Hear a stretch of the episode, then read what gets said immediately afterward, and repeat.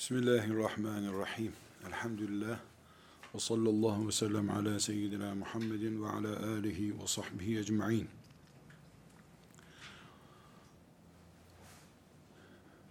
Bir tartışma terbiyesinden söz ediyoruz. Bunu da şöyle bir mantık üzerine oturttuk. Allah kulluğunu denemek için insanı yarattı. Bin, milyon, milyar, onlarca milyar insan yarattı. İnsana diğer mahlukattan farklı olarak akıl verdi. Deyim yerinde ise kulluk da akıl kullanma yarışıdır. Kafirle mümin arasında fark, mümin aklını kullanıp ahiretine yatırım yapan insandır. Kafirse aklını kısır döngü içerisinde kullanır, ahiretine yatırım yapamaz. Mümin o veya kafir, herkeste akıl var, aklı olmayan Allah zaten muhatap kabul etmiyor, dininin muhatabı değil diye bize bildiriyor. O zaman bu dünyada biz aklımızı kullanmak için varız.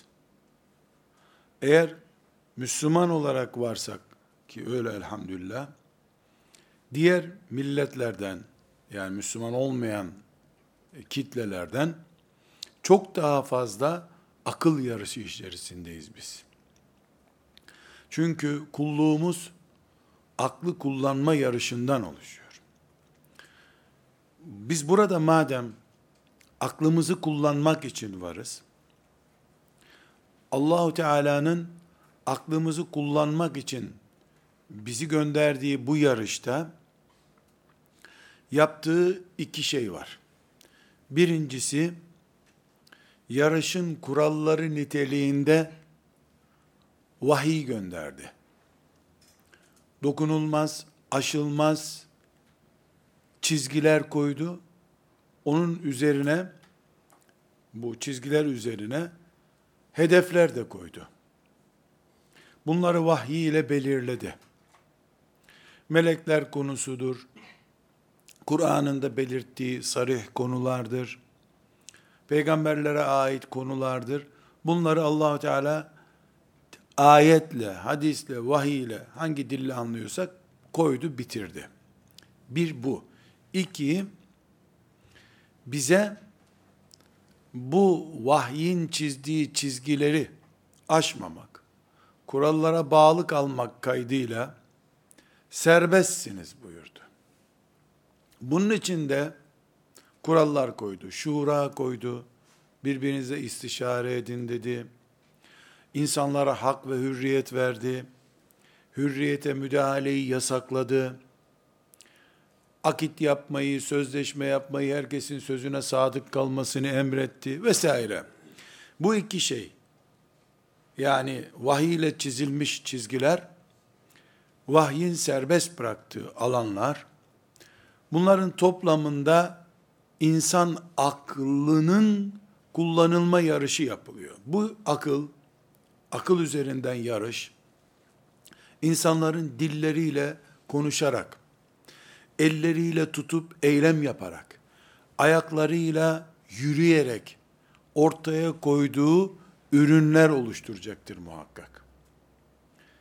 Bu da gösteriyor ki insan olarak bizim bir şeyler yapma, sürekli elimizi kullanma, sürekli konuşma, bakma ki akıl tefekkür ettikçe gözü yönlendiriyor, ağzı yönlendiriyor elleri hareket ettiriyor.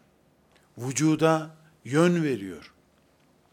Bir insana veriyor, öbür insana veriyor, bütün insanlara veriyor. Bu da Allah'ın insanı yaratma maksadı zaten. Müslüman olmuş olması bir neslin konuşmaması demek değildir. Mesela şu söz irdelenebilir.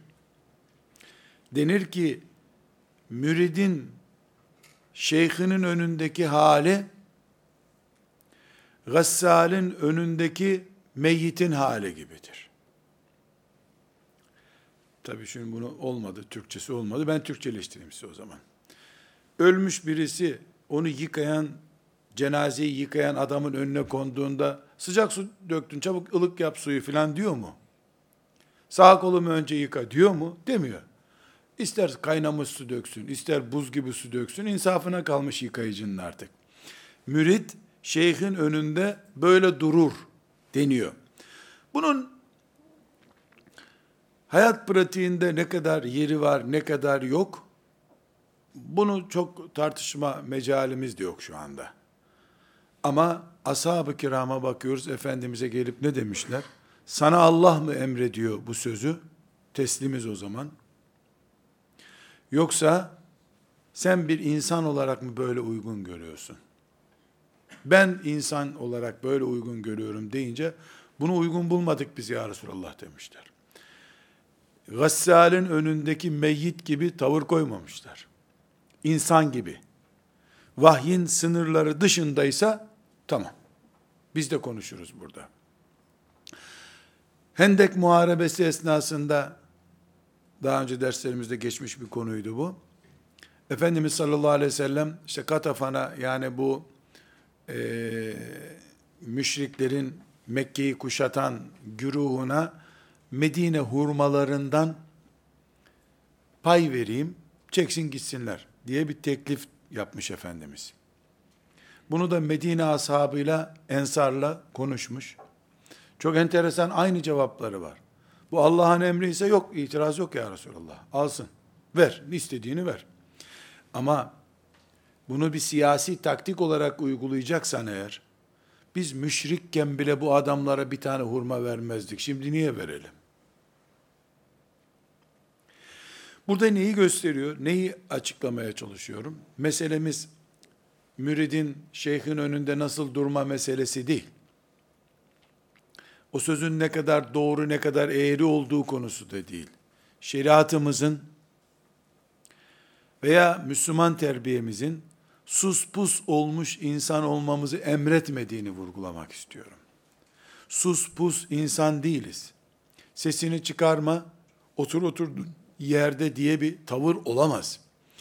Evet, evladın babasına karşı konumu, talebenin hocasına karşı konumu, müridin şeyhine karşı konumu, bir hoca efendinin arkasındaki namaz kılan müminin konumu, sahabinin Peygamber aleyhisselamın önündeki konumu, bunlar farklı şeyler. Veya on müminin beş müminle oturup bir meseleyi görüşmesi, bunların hepsi hayatın içinde var olan şeyler ve bunlarda muhakkak bir edep olması gerekiyor. Bir tartışma terbiyemiz olması gerekiyor. Çünkü bizim fikirlerimizi tartışmamız, her ağzı olanın, her aklı olanın aklına geleni söylemesi tabiidir. Ama kuralsız, sınırsız, ilkesiz konuşmak tabii değildir. Müslümanca değildir. Kökten konuşma hakkının öldürülmesi Müslümanların asla şeriatımızın emri değildir. Konuşmayan, ses çıkarmayan bir toplum İslam toplumu değildir. Peygamber aleyhissalatu vesselamın huzurunda ashab-ı kiram bunu siz mi böyle düşünüyorsunuz ya Resulallah? Yoksa Allah mı emretti diye dediler. Aynı insanlar Peygamber aleyhisselam efendimize anam babam sana kurban olsun ya Resulullah da dediler. Teslimiyetlerinde Müslümanlar, Müslümanlıklarında zerre kadar sıkıntıları yoktu. Bir edepsizlik haşa onlardan sudur etmedi. Ama Peygamber aleyhisselam efendimiz onların insanca konuşmalarını, insanca tavır belirlemelerini de asla engellemedi. Niye engellemedi? Çünkü onlara konuşma kudreti veren Allah, düşünmeyi emreden Allah, hatta ve hatta, hatta ve hatta, kafirin değil, kafirin değil, zalimin önünde konuşmaya şehadet primi veriyor Allahu Teala. En büyük şehit Hamza'dır buyuruyor. Hamza'dan sonra radıyallahu anh gelen en büyük şehit kimdir? zalimin önünde çıkıp hakkı söyleyendir diyor.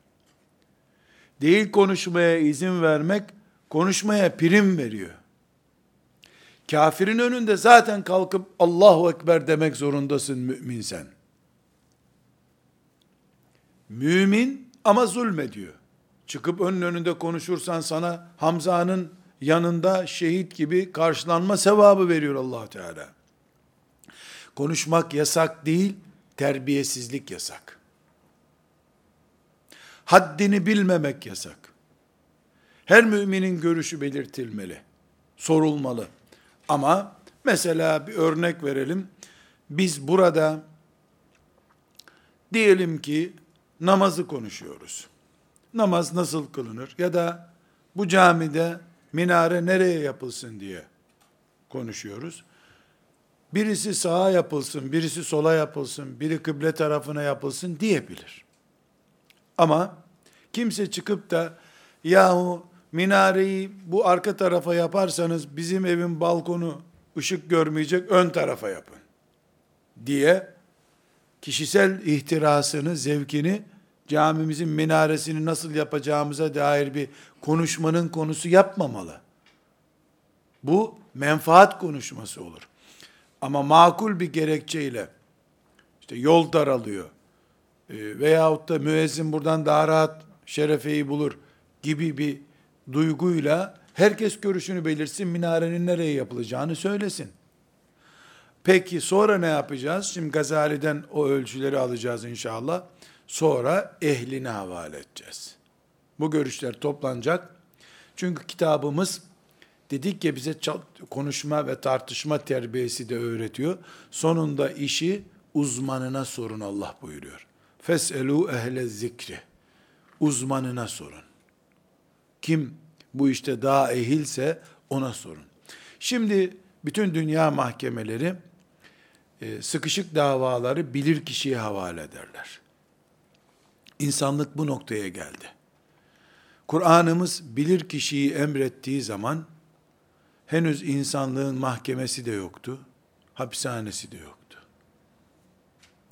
Biz Kur'an müminleriyiz. Elhamdülillah tartışma terbiyemizi de Kur'an'dan aldığımız için huzur içindeyiz.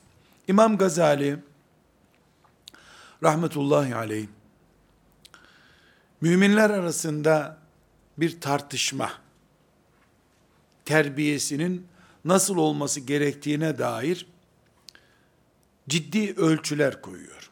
O çok uzunca tutuyor ama ben özetlemeye çalışıyorum. Bu derslerin başında da belirtmiştim. Ee, İmam Gazali İhya Ulumuddin'in girişinde ilim konusunu anlatırken müminler arasındaki tartışma konularına da özellikle temas ediyor. Şimdi de bu bölümü yine Gazali'den alma ihtiyacı hissettim. Allah ona rahmet eylesin. Ee, burada tartışma deyince eşler arasındaki bir tartışma da tartışmadır neticede. Ama daha çok Müslümanların aralarındaki din üzerine, siyaset üzerine, ekonomi üzerine veya sosyal konular üzerine yaptığı tartışmaları kastediyoruz. Eşler arasındaki tartışma, baba ile evlat arasındaki tartışma, kardeşler arasında tartışma, talebe ile hoca arasındaki tartışma da tartışmadır ama bunlar çok lokal konulardır. Mesela eşler arasındaki tartışma babalardan birinin müdahalesiyle sona erebilir. Ama Müslümanlar arasında A veya B konusundaki tartışma bir babanın, bir hocanın müdahalesiyle bitmiyor, daha fazla derinleşiyor üstelik. Müdahale eden sayısı arttıkça derinleşiyor. Bu sebeple Müslümanlar arasındaki tartışmalar derken kastettiğimiz şey daha çok din üzerine, siyaset üzerine, coğrafya üzerine, sosyal meseleler üzerine yapılan tartışmaları ve kitlesel e, boyut alan tartışmaları özellikle zikrediyoruz. Gazali rahmetullahi aleyh bazı ölçüler koyuyor. Bu ölçüleri zikredelim. Allah ona rahmet etsin. Sanki bugünü değerlendirerek çok güzel ölçüler koymuş. Diyor ki, tartışma yapanlardan birisi, bir farzı ayın görevi bırakıp farz-ı kifaye olan bu işle uğraşmamalıdır. Aksi takdirde ihlastan ve samimiyetten söz edemez. Çok bariz bir örnek veya muşahhas bir örnek getirmek istiyorum. Üç tane, beş tane çocuğu olan bir Müslüman, kendi çocuklarına bali oldukları halde guslu öğretmeye vakit bulamamış. Ama gitmiş bir vakıfta Müslümanların eğitim konusu üzerine bilimsel tartışmalar yapıyor. Elbette Müslümanların eğitim konusu üzerine tartışma yapmak, fikir belirtmek e, bir görev. Farz-ı kifaye bu. Ama Müslümanların konularıyla ilgilenmek farz-ı kifayedir. Müslümanın kendi çocuğunun eğitimiyle ilgilenmesi farz-ı ayındır. Farz-ı ayını bırakıp farz-ı kifayeye geçiş hatadır. Bu hata büyük ihtimalle şeytanın asıl sorumlu olduğun alandan seni çekip tali bir konu durumundaki sorumluluğunda olmayan meseleyle seni oyalaması demektir. Daha önceki dersimizde ne demiştik? Borcu olan sadaka vermesin demiştik. Borç bir zillettir. Zilletten kurtulmadan başkasına niye sadaka veriyorsun? Şimdi de burada diyoruz ki Gazalimiz diyor ki rahmetullahi aleyh bir Müslümanın tartışırken ihlaslı olduğunu, sevap için bunu yaptığını, nefsi ihtiraslarını tatmin için yapmadığını anlamanın en kestirme yolu, onun açısından bunun farz-ı ayın düzeyinde olup olmadığı veya farz-ı ayın bir işi bırakıp, onun açısından farz-ı ayın olmayan bu işe gelip gelmediğini ölçmemiz gerekiyor. Eğer Müslüman, örnek olarak çocuğunun eğitimini verdik ama her konuda geçerli bu. Üzerine farz-ı ayınlar varken, farz-ı kifaye düzeyinde, belki farz-ı kifaye bile değil, sünnet-i kifaye düzeyindeki bir görevi yapmaya kalkması bir tuzak, şeytan tuzağı. Burada konular açısından da bu benzetmeyi yapabiliriz. Müslümanların çok acil konuşması gereken konular da vardır. Müslümanların sonra konuşsalar da olabilecek konuları da vardır. Aciliyet kesbeden bir konu varken, çok tali sonradan gelebilecek bir konu üzerinde vakit kaybetmek de bir taktik hatasıdır. Burada e, bu birinci maddede İmam Gazali'nin farz-ı ayınları ihmal edenler diye açtığı başlıkta hepimizin dikkat etmesi gereken bir ayrıntı daha var. Sabah namazı mesela, yatsı namazı mesela, oruç mesela, hac mesela, anaya babaya hizmet mesela, bunlar Allah'ın kat'i farzlarıdır. Hiç kimse bundan muaf değildir. Müslüman insanın Allah'ın dinine hizmet etmek, Müslümanlarla işte filan platformda çalışma yapmak için yatsı namazını ihmal etmesini, sabah namazını ihmal etmesini, ebeveynini hastanede yalnız bırakmasını kabul etmiyor şeriatımız. Yıktığı ev devletine karşı Müslümanlara İslam devleti kurmasına bir anlam vermiyor. Herkes üzerindeki temel borçları ödemeli. Bu temel borç kişiden kişiye değişiyor. Kiminin İslam devleti kurması evini ihya etmesi demek olacak. Kiminin de 10 tane çocuğa elif cüzü öğretmesi olacak. Konular arasındaki tercihten çok kişilerin konulara muhataplığını ölçmemiz gerekiyor. İkinci konusu İmam Gazali rahmetullahi aleyh diyor ki ikinci verdiği örnek bir Müslümanın önemli bir iş yapması yeterli değildir.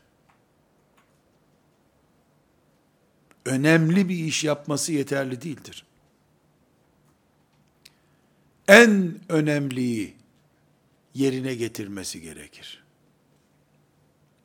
Şu hayatta insanla ilgili ne varsa önemlidir zaten. Dinle ilgili ne varsa önemlidir zaten. Bu müstehaptır. Farz değil, vacip değil, sünnet değil dediğimiz iş bile dinimizle ilgili ise önemlidir bizim için. Dinimizin basit konusu yoktur. Önemsiz konusu yoktur. Ama farzlar var. Farzların içinde farz-ı ayınlar, farz-ı kifayeler var. Vacipler var. Haramlar var, mekruhlar var. Bir meyhanede yakaladığımız bir insana senin sakalın yok, Müslüman sakalsız mı dolaşır mı diyeceğiz. Sakalı kesmek elbette haramdır. Alkolün yanında nasıl bir haram peki? Alkolün kaçta kaçı olabilir? Müslüman ilim öğrenmeli şüphesiz. Kızıyla, erkeğiyle talebe yetiştirmeli. Ama erkeğin ve kızın iffeti, namusu söz konusu olduğunda ilmin değeri ne olur? Müslümanlar önemli değil, en önemliden başlamadıkça Allah'ın rızasını yakalayamazlar ki. İman en önemli konudur. İbadet önemli konudur. Namaz en önemli ibadettir. Oruç önemli ibadettir. Birbirleriyle kıyas edildiklerinde bu durum. Ramazan orucu en önemlidir. Perşembe orucu önemlidir. Hac en önemlidir. Umre önemlidir. Hacca giden için vakfe en önemlidir. Tavaf önemlidir. Dinimiz hayat dini olduğu için, dünya standartlarında yaşanan bir din olduğu için, hayatın ağırlığına göre de konular belirlenmiştir. Hatta burada Gazali'den bir örnek, çok hassas, çok defalar bu örneği kullanma ihtiyacı hissettim. Kendisi Şam'da yaşıyor. Bundan 900 küsür sene önce. Gelen çocukların hepsinin fukahadan fıkıh okumak için hemen fakihlerin yanına konduğunu ama doktor yetiştirmek için çocukların doktorlara götürülmediğini söylüyor. Ve bunun ileride Müslümanların tıp ihtiyacında, tıp adamı ihtiyacında sorun oluşturacağını söylüyor. Halbuki o dönem Müslümanların tıpta ileri olduğu bir dönem. Ama Gazali daha ilerilere bakıyor. Gelecekte Hristiyanlara devredilecek bu iş diyor. Allah rahmet eylesin. Gelecekte Hristiyanlara devredilecek diyor. Çünkü Müslümanlar çok önemli bir konu olan tıp adamı yetiştirmeye önem vermiyorlar. Mış o zaman. Şimdi ne yapıyor Gazali? Önemli ve en önemli diye başlık açıyor. Yeteri kadar fakihimiz var, yeteri kadar doktorumuz yok diyor. Doktoru öne çekiyor. Ters olsaydı fakih yetiştirelim diyecekti. Hayat bir denge üzerinde yaşanıyor. O denge nerede sarsılırsa sarsılsın, Müslüman bundan zarar edecek. İslam bundan zarar edecek diye düşünmemiz gerek. Demek ki Gazali bir önemli ve en önemli diye başlık açıyor. Bir başka tavsiyesi, Allah ona rahmet eylesin. Müslümanlar bir konuyu tartışırken üç şeyi yerine oturtmalıdırlar diyor. Birincisi zamanı mıdır? İkincisi şartlar uygun mudur? Üçüncüsü sıralama yerinde midir? Zamanı mı? Sabah namazının çıkmasına 20 dakika var. Biz bir fıkıh meselesi konuşuyoruz. Zamanlama hatası var. Sabah namazından önemli bir şey yok o esnada. Cuma hutbesi okunurken yarım kalmış Yasin-i Şerif'im vardı, Cuma'dan önce okuyordum ya da Kehf suresi okuyordum, Cuma hutbesi okunurken onu bitireyim diyemezsin, zamanı değil. Şartları uygun mu? Kişiliğin senin bunu tartışmaya uygun mu? Sen en derin fıkıh meselelerinden birinde tweet yazıyorsun. Bir tweet'e yorum yazıyorsun. Kimsin? İcazetin ne? Ehliyetin ne? İlmin ne? Tahmin yürütüyorsun. Bana göre deyip iki nokta koydun mu, sana göre Kur'an-ı Kerim 200 surede olabilir. Bir sakıncası yok oluyor bu sefer. Herkes her şeyde uzman olan bir dünyada değiliz biz. Kimsenin iki dalda bile uzman olamadığı bir dünyadayız. Vasıflı insanlar bir tek bir işte vasıf alabiliyorlar. Nadiren ikinci bir yan dalı oluyor insanların. Din ise herkesin uzmanlık alanı. Din ve siyaset ve ekonomi bu üç şeyden herkes anlıyor ne hikmetse. Dolar şu kadar olmalıydı diyor. Hayatında hiç bir deste dolar gördün mü bir arada? Sen yok. Nasıl piyasayı belirliyorsun? Siyaset de böyle. Şu karar şöyle verilmeliydi. O toplantıya gidilmemeliydi. Sen hiç bir toplantı, yuvarlak masa toplantısına katıldın mı hayatında? Düğünlere bile gitmedin henüz. Ne konuşuyorsun? Yani biz üç temel kuralla ancak konuşabiliyoruz diyor Gazali. Birincisi vakti mi? İkincisi şartlar uygun mu şahsiyet olarak? Konum olarak? Üçüncüsü de bir sıralama var mı? Yoksa gelişi güzel konuşuyor muyuz? Bu gelişi güzel konuşuyorsak eğer, demek ki biz sadece tartışma yapmış olmak için konuşuyoruz. Bu ise Müslüman ahlakına uygun bir hareket değil. Burada Gazali'den bu üç şeyi seçerek aldım. O biraz daha uzunca zikrediyor. Şimdi iki tane hadisi şerifi not defterlerimize yazalım. Tartışma hastalığı olanlar, e, internet üzerinden cep telefonuyla Müslüman kardeşlerini e, itham etmeyi, incitmeyi bir iş yaptığını zannedenler. Yani hepimiz, hepimiz. Bir Müslüman kardeşinin ayıbını bulunca ve onun üzerinden de gündem oluşturunca içi huzur bulduğunu zannedenler. Yani hepimiz. Yani bu çağda başımıza bela olmuş tartışma hastalığı ve birisinin sözüne söz yaması yapma. O dedi ki A imiş. Öbürü dedi nasıl A imiş bu? Ben de dedim ki öyle A olur mu? Bana da dediler ki hep biri bir yalan söylüyor köyün başında. Köyün sonunda herkes bu yalana inanıyor. Bu mantıkla yaşadığımız şu dünyada iki hadisi şerifi masamızın üstünde şu şekilde koyabiliriz. Böyle bir hadis-i şerif masamızda dursun. Eğer bu hadisi şeriflerde bize bir tartışma kültürü, tartışma terbiyesi oluşturmuyorsa oturup halimize ağlayalım o zaman. Ağlanacak halimiz var demektir.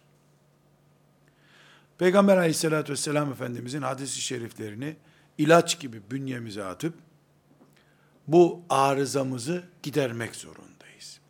Ama buradaki en büyük arıza sözün başında belirttim ya biz konuşmaya Allah'tan hak aldık. Terbiyemizdeki arızadır. Konuşmamız gerekiyor. Konuşma terbiyemizdeki arızadır. Bir, bir de küçük bir ayrıntı. Nefsimizi tatmin ediyoruz aslında tartışırken. Grubumuzu güçlendiriyoruz. Etnik kimliğimizi hareketlendiriyoruz. Ticari menfaatimizi kıpırdatıyoruz ama bunu da Allah için yapıyoruz hep. Mübarek kim ne yaparsa Allah için hep. Ya Allah için ya vatan ve millet için. Hiç kendisi için yapan yok. Ama vatan ve millet ve hep Allah'ın dini mağlup bu işte. Ne hikmetse Allah için yaparız. İslam kazanmaz. Vatan ve millet için yaparız, biz kazanırız. Bu bir hastalıktır. Afettir. Maazallah. Bundan kurtulmamıza acilen yardım edecek iki hadis-i şerif var. Birincisi Bukhari ve Müslim'in hadisi şerifi. Bukhari'de 7188. hadisi şerif. Müslim'de 2668. hadisi şerif. Ayşe anamız radıyallahu anha Efendimiz sallallahu aleyhi ve sellem'den duyduğunu söylüyor. Eb, ebgadur ricali ilallahi el eleddül hasimu. Ebgadur ricali ilallahi el eleddül hasimu. Allah'ın en çok gazap ettiği insanlar aşırı tartışanlardır. Allah'ın en çok gazap ettiği insanlar aşırı tartışan insanlardır. El eleddül hasimu. Tartışırken ölçüsünü kaybediyor. Ben duymuştum ki diye başladığı sözde silah sesi duymaya başlıyorsun bir zaman sonra. Freni olmadan yol alıyor. Stop etmesi mümkün değil. Karşısındakini yok etmeden bitmiyor tartışması. Hatta psikolojik bir vaka olarak görülen bir şey vardır. İki kişi, iki grup diyelim tartışıyorlar. Bir taraf bakıyor ki gereksiz tartışıyoruz. Tamam kardeşim siz haklısınız. Biz bu işte yanlış yapmışız. Özür dileriz diyor. E madem özür dilediniz bitsin bu toplantı demek gerekir. Öyle özür dileyip kaçmak yok. Bunu sonuna kadar devam edeceğiz diyor. El eleddül hasimu. Özür dileyip gitmek yok. El eleddül hasimu. Ölçüsüz tartışıyor. Ya bunu mağlup etmek istiyordun. Tamam mağlup oldum özür dilerim diyor. E kavga bitti ama. Kavga bitti. E sen hani hakkı ortaya çıkarmak istiyordun? İmam Gazali ne demişti? Tartışan eğer ihlaslı birisi ise tartışırken kaybettiği bir şeyini arayan gibi tartışmalıdır. Bulunca buldum ben hadi eyvallah demeli. İmam Şafii'nin bir sözü var. Ben İmam Şafii'nin yağcılık için, şirin görünmek için, güzel konuşmuş olmak için, edebiyat için bir şey konuşmadığına inanıyorum. Allah ondan razı olsun. Diyor ki, işte büyük fakih bir insan, Ebu Hanife'nin talebeleriyle ilim meclisinde konuşmuş, Yemen'e gitmiş, orada ilmi tartışmalara katılmış, Mekke'de kalmış, Medine'de İmam Malik'ten muvatta okumuş, dünya dolaşmış birisi diyor ki bu kadar tartışmalar yaptım ve bu kadar eserler ortaya koydum.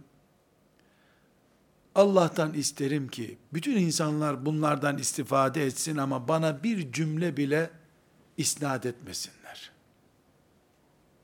Yani öğrensin insanlar, istifade etsin ama İmam Şafii demişti ki demesinler. Böyle bir derdi yok. Çünkü gayesi ne? Allah'ın dinine hizmet olsun. Bu hizmet olsun da kim yaptıysa yaptı bunu. Halbuki biz bugün geldiğimiz noktada kardeşler, belki size espri yapmak ve bu meclisi rahatlatmak, işte tiyatro gibi konuşmuş olmak için söylediğim zannediyorum. Fiilen bu defalarca gördüğüm bir sahnedir. Tamam kardeşim madem öyle haklısınız teşekkür ederiz. Yok öyle kaçmak. Yok. Savunun hakkınızı. Ya hani bu meselede hakkı arıyorduk biz. Adam işte ben haksızım dedi. Haksızsın da diyemezsin. Niye? Kavgayı bitirdin mi heyecan bitiyor. Allah için değil ki. Ha kardeşim siz madem alttan aldınız biz de vazgeçtik hadi kucaklaşalım diyecek mantık Allah için bu işi yapanların mantığıdır. Evet, bu birinci hadis-i şerif. Ebgadur ricali ilallahi el eleddül hasimu. El eleddül hasimu. Ölçüsüz tartışan adamlar. İkinci okuyacağımız hadis-i şerif Tirmizi'de 3253. hadisi şerif, İbn Mace'de de 48. hadisi şeriftir. Ebu Umame radıyallahu an rivayet ediyor. Efendimiz sallallahu aleyhi ve sellemin bu sözünü çok hassas ve çok narin bir ölçü koyuyor Efendimiz sallallahu aleyhi ve sellem. Bugünkü e, Müslümanlar arasındaki sürtüşmelerin, tartışmaların geldiği boyut hakkında da bize ipucu veriyor bu hadis-i şerif. Ma dalla kavmun ba'de huden kanu aleyhi illa utu el cedele. İlla utu el cedele. Bir topluluk hidayet üzere iken tartışmayı başlatmadıkça sapıtmazlar. Bu topluluğu aile olarak da anlayabiliriz. Vakıf olarak da anlayabiliriz. Bir bayanlar ders grubu olarak da anlayabiliriz. Üniversitede genç talebelerin bir tefsir dersi çalışması olarak da anlayabiliriz. Türkiye Müslümanları olarak da anlayabiliriz. Dünya Müslümanları, ümmeti Muhammed olarak da anlayabiliriz. Bir topluluk tartışmayı başlatmadıkça sapıklığa düşmezler. Sallallahu aleyhi ve sellem. Bu hadisi şerifi tersten doğru okuyun. Sapıklıktan kurtulmak için de tartışmayı bırakmak gerekiyor demek ki. Çünkü tartışma sürekli tuz biber döküyor. Tuz biber döktükçe kaynama devam ediyor. Tuz döktükçe devam ediyor. Tuz döktükçe devam ediyor. Ama bu arada da şeytan ne yapıyor? E sen canım bu hadiste bahsedilen tartışmayı yapmıyorsun ki sen hadisi şerifleri savunuyorsun. Sen hariç. Sen hariç. Şeytanın en güzel sakızı bu cümledir sen hariç. E sen hak üzeresin. O sapıkların Allah ayağını kaydırmış.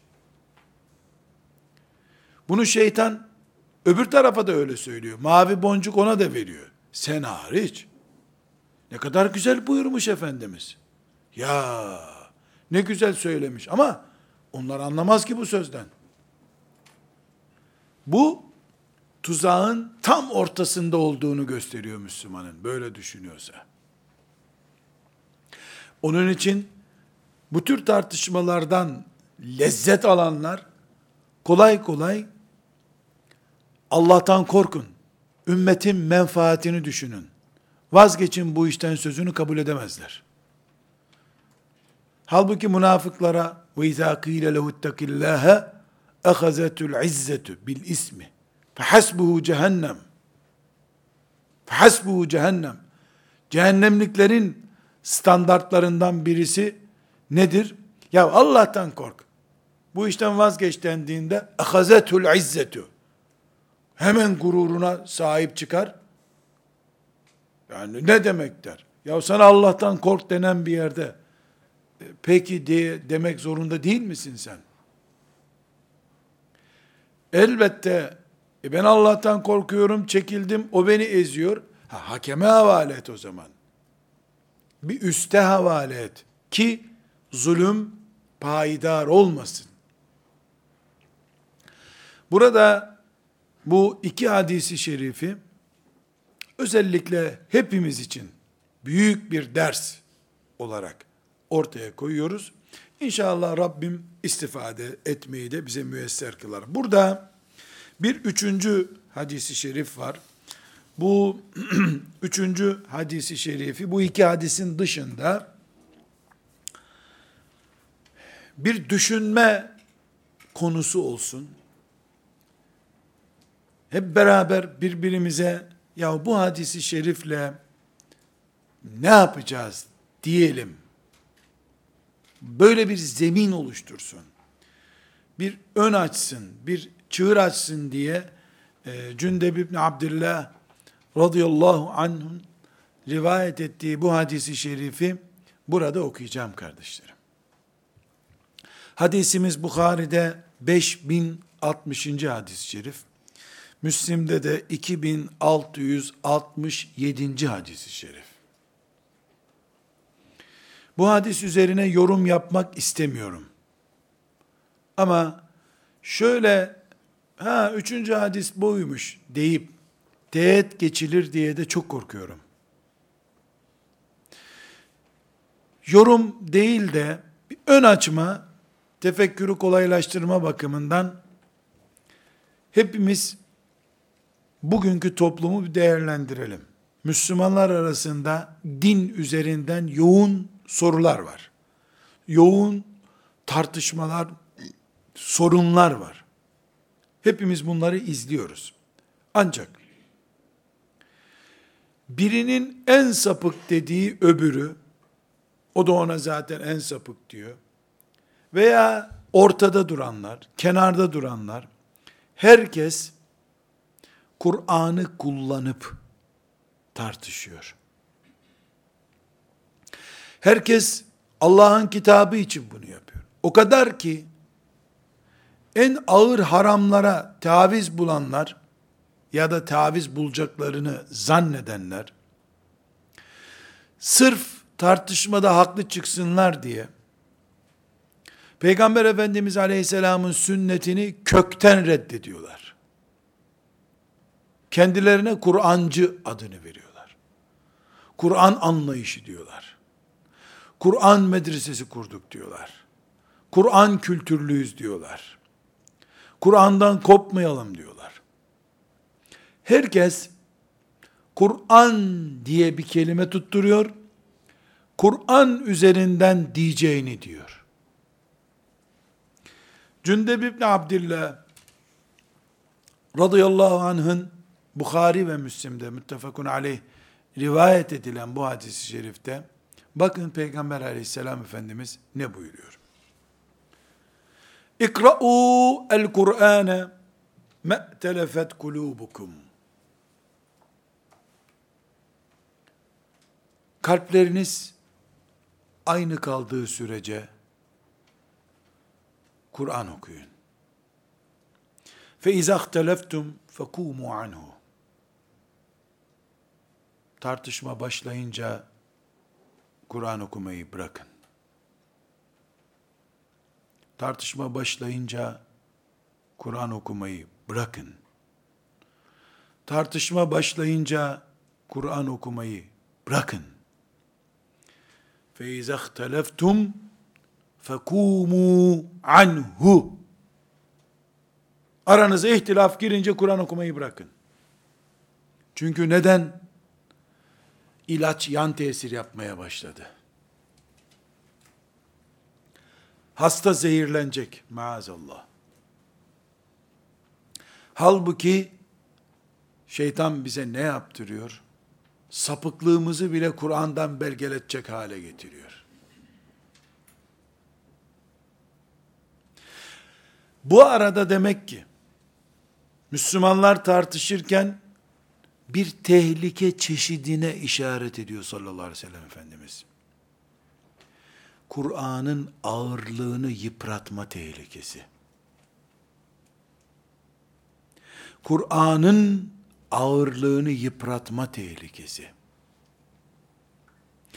Çıkış gayen Allah'ın rızası. Gençleri eğitmek, kadınları eğitmek, toplumu düzeltmek. Allah'a davet ediyorsun, Allah'ın kitabına davet ediyorsun. 10 sene sonra geldiğin noktada senin çalışmaların, tartışmaların yüzünden Kur'an yıpranmış oluyor. Bu toplumun belki de yüzde elliye yakını, Türkiye toplumunu kastediyorum, yüzde elliye yakını hayatında Kur'an'dan bir sayfa okumamış insanlardan oluşuyor. Kur'an diye bir kitap var biliyordur herkes. Belki çok insanın da evinde vardır. Ama Türkiye toplumunun elimizde bir istatistik yok. Net bir rakam söyleyemeyiz. Çevremizden tanıdıklarımız üzerinden, çevre bilgimiz üzerinden ki bizim çevremiz namazlı niyazlı bir çevre oluyor genelde. Bu çevre üzerinden ele aldığımızda bakıyoruz ki Türkiye Müslümanlarının yarıya yakını Kur'an'dan bir sayfa okumamış insanlar.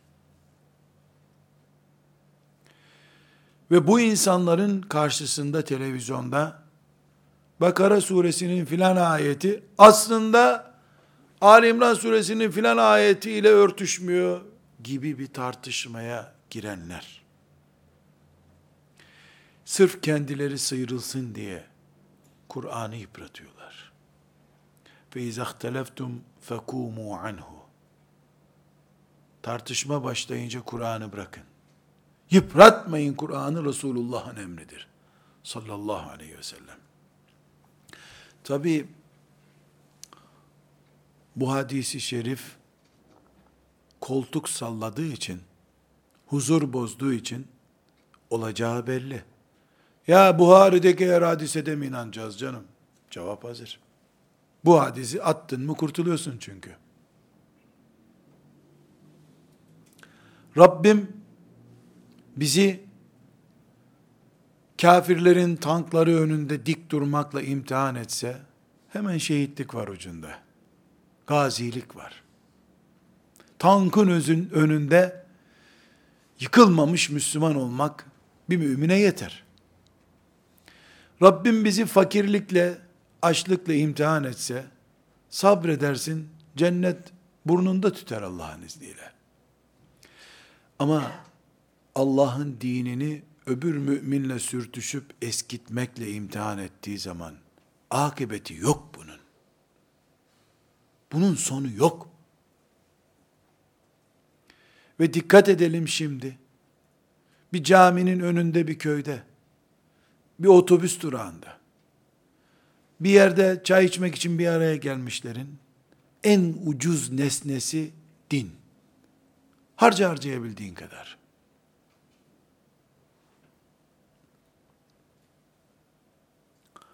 Burada herhalde ümmeti Muhammed'in Siyonizm tehlikesi diye bir tehlikeyi unutması gerekmiyor. Ama bu tehlikeyi de görmezden gelmesinin bedeli çok ağır. Kardeşlerim, hepimizin uykuları kaçması lazım. Kur'an'ımız eskiyor aramızda. Değer kaybına uğruyor Kur'an'ımız. Peygamber aleyhissalatü vesselam Efendimiz değer kaybına uğruyor. Sözle büyük demekle olmuyor bu işler. Ehli beyt, Resulullah sallallahu aleyhi ve sellemin torunları, hanımları, annelerimiz aramızda değer yitiriyor. Birilerinin güya Fatıma hayranlığına inanmayasın sen. Sömürü bu. Sömürmek için seviyor. Sevgi değil bu. İzinden gitmek için sevmiyor. Ümmeti Muhammed'in Kur'an'ı yıpratması kadar büyük bir afet tasavvur bile edemiyorum. Allah'tan kork sözünün işe yaramaz hale gelmesi münafıkların içinde olabilir. Peygamber aleyhisselam efendimizin hadisi şeriflerinin zevkimize dokunması veya dokunmamasına göre ele alınması, mümin bir toplumda olmaması gereken bir şeydi. Birbirimizin özel halleriyle asla ve kat'a bu çapta ilgilenmemeliydik. Alkol kullanan mümin için kurtulsun diye gayret etmeliydik. Ama bu mümin tarikat erbabıdır diye onun için seferberlik yapmamalıydık. Bu mümin selefiyim dediği için onunla seferberlik yapacak kadar büyük bir mücadeleye girmemeliydik. Allah beraber diyoruz. Resulullah beraber diyoruz. Kur'an beraber diyoruz. Hadis-i şerif beraber diyoruz. Ebu Hanife başımızdır beraber diyoruz. Bunlar böyleyse niye birbirimizi yıpratalım? Allah benim için yok diyen maazallah karşımızda durmuş olsun. Muhammed'in eksiklerini buldum aleyhissalatü vesselam haşa diyen karşımızda dursun. Ama ben de Allah'ın kuluyum. Ben de Muhammed Aleyhisselam'ın ümmetiyim. Ben de ashab-ı kiramın peşinden gidiyorum diyenle tartışmaya vaktimiz olmamalıydı. Dünyanın hala beşte dördü Allah yoktur diyor zaten. Karşımızda duranlar bizim dört kat daha fazlamız şimdi. Elbette içimizde defolu, sorunlu bir kitle de bulunacak. Ama onlar ne demişti Gazali? Bir arayışımız olacak, sıralama diye bir derdimiz olacak bizim. Sıralamaya uygun mu ona bir bakacağız. Olmalıydı. Birbirimizin sabah namazını uzun sureyle mi kıldı, kısa surelerle mi kıldı diye casusluğunu yapacak kimseleri olmamalıydık. Böyle istemiyor Allah bizden. Sabah namazını uzun surelerle kıl diye tavsiye edin sadece buyuruyor. Birbirimizin avretini tecessüs etmemeliydik. Bu ümmet kültürünü yıpratmamız bindiğimiz dalı kesmekten başka hiçbir sözlük kelimesine uymuyor. Bindiğimiz dalı kesiyoruz. Sonra da dış düşmanlarımız parçalanmış ekmeği lokma lokma yiyince niye rahatsız oluyoruz? Burada kardeşlerim Ettemimü Dari diye bir sahabi var.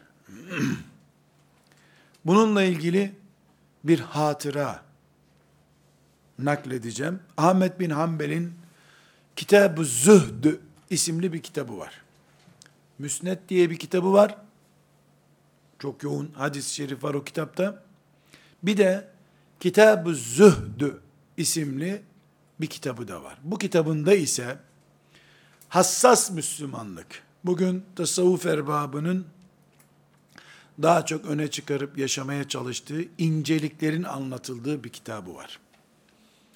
Bu kitapta Temim-i Dari radıyallahu anh ile ilgili çok tatlı bir hatırası var. Bu hatırayı ben böyle hatırladıkça böyle bazen insan bunalır da camı açınca böyle bir nefes alır ya oh be hava da güzelmiş diye. Bu, bu sahabi radıyallahu anh'ın bu olayını böyle bunaldığım zamanlar bir daha hatırlıyorum. Böyle bir serin nefes oluyor bende. Oh elhamdülillah diyorum. Neden biliyor musunuz? Çünkü bir Müslüman olarak Allah'ın dinini yayarken kafirle cedelleşmek alimallah rahatsız etmiyor. E, kafirin işi ne ya? Elbette ben de onu rahatsız etmek için varım zaten.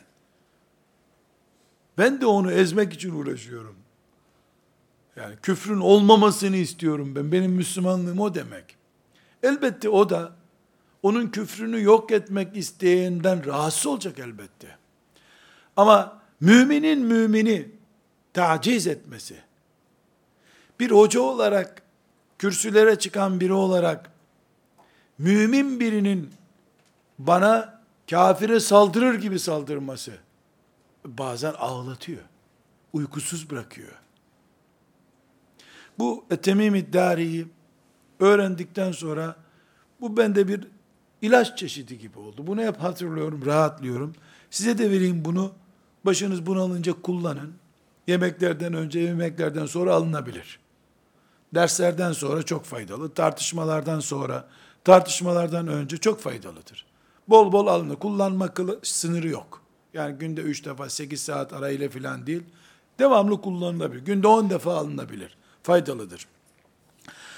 Ahmet bin Hanbel'in e, Kitab-ı Zühdü'nde bu kitap çok yaygın değil. Siyer-i Alam'ın Nübela'da da e, ikinci ciltte 446. sayfada da e, bu hadis-i şerifi bulabiliriz. Siyer-i Alam'ın Nübela'da güçlü bir kaynak. Temim-i Dari Şam'da bulunuyor. veya nerede bulunuyorsa tabii. E, ashab-ı kiramdan bir kişi olduğu için de şimdi gören gidip şimdi nasıl bir hoca efendiyi gördüğünde bir duasını alalım diyor insanlar. Bir de sahabe gördükleri düşün. E kim bilir nasıl yanına yanaşıp elini öpmek, duasını almak, nasihatini dinlemek istiyorlardır. Gencin biri Temim-i Dari'nin yanına yanaşmış. Ona demiş ki, sahabiye bu şimdi. O da delikanlı. Gece kaç rekat teheccüd kılıyorsun demiş.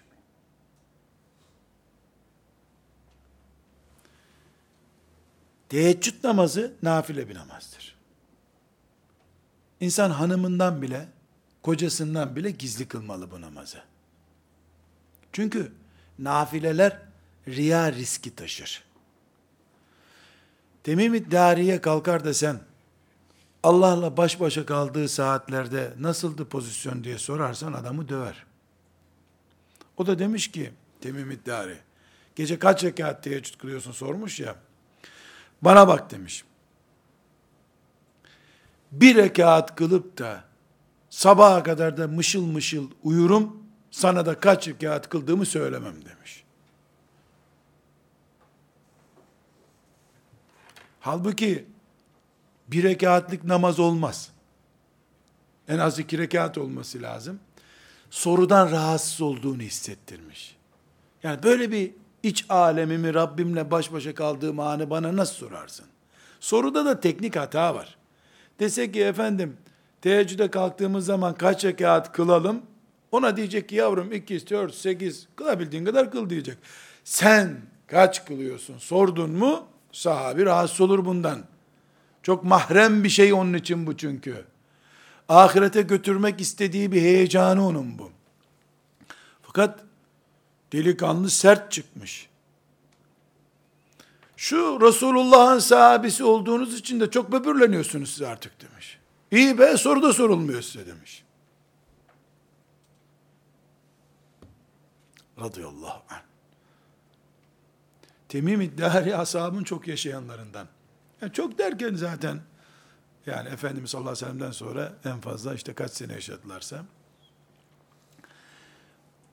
böyle bir sahabiye uygun olmayan bir soru soruyorsun. Sonra da delikanlı, rigid bir çocuk herhalde, radikal bir şey. Şu Resulullah'ın ashabıyız diye de çok böbürleniyorsunuz ha size de soru sorulmuyor diyor. Hani şimdi Osmanlı usulü elinin tersiyle bir tane vurmak lazım. Düzüyle vurmaya da yasak. Fakat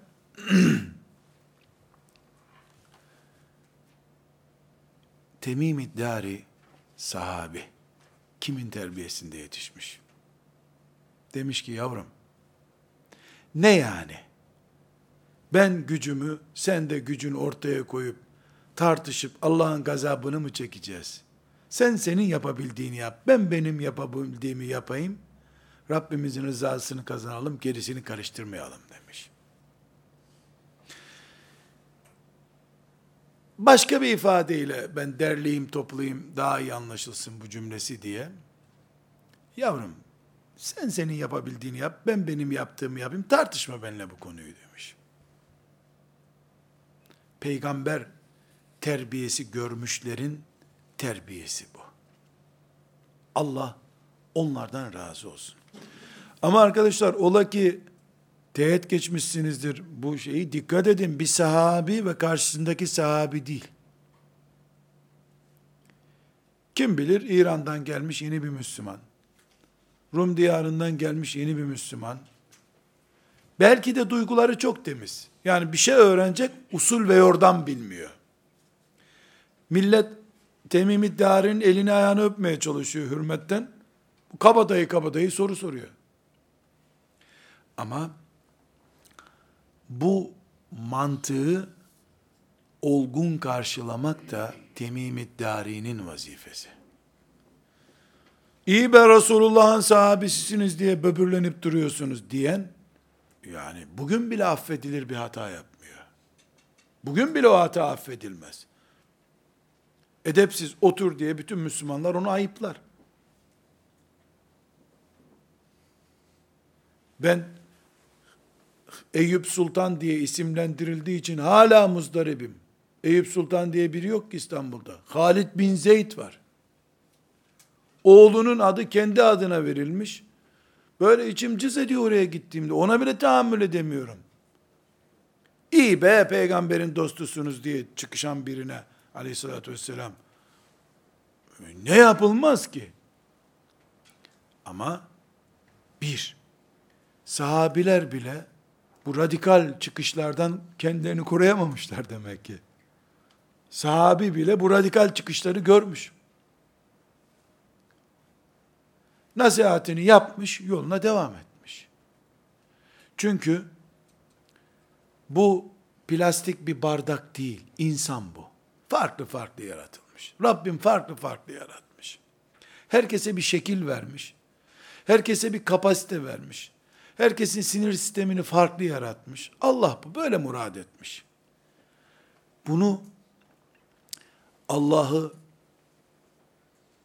gazabını çekmeden, peygamberi incitmeden, şeriata zarar vermeden, insanlığımızı zedelemeden sürdürmek zorundayız. Allah'ın gazabını çekmeyeceğiz. Peygamberimizi incitmeyeceğiz. Şeriatımızı törpülemeyeceğiz. insanlığımızı yontmayacağız.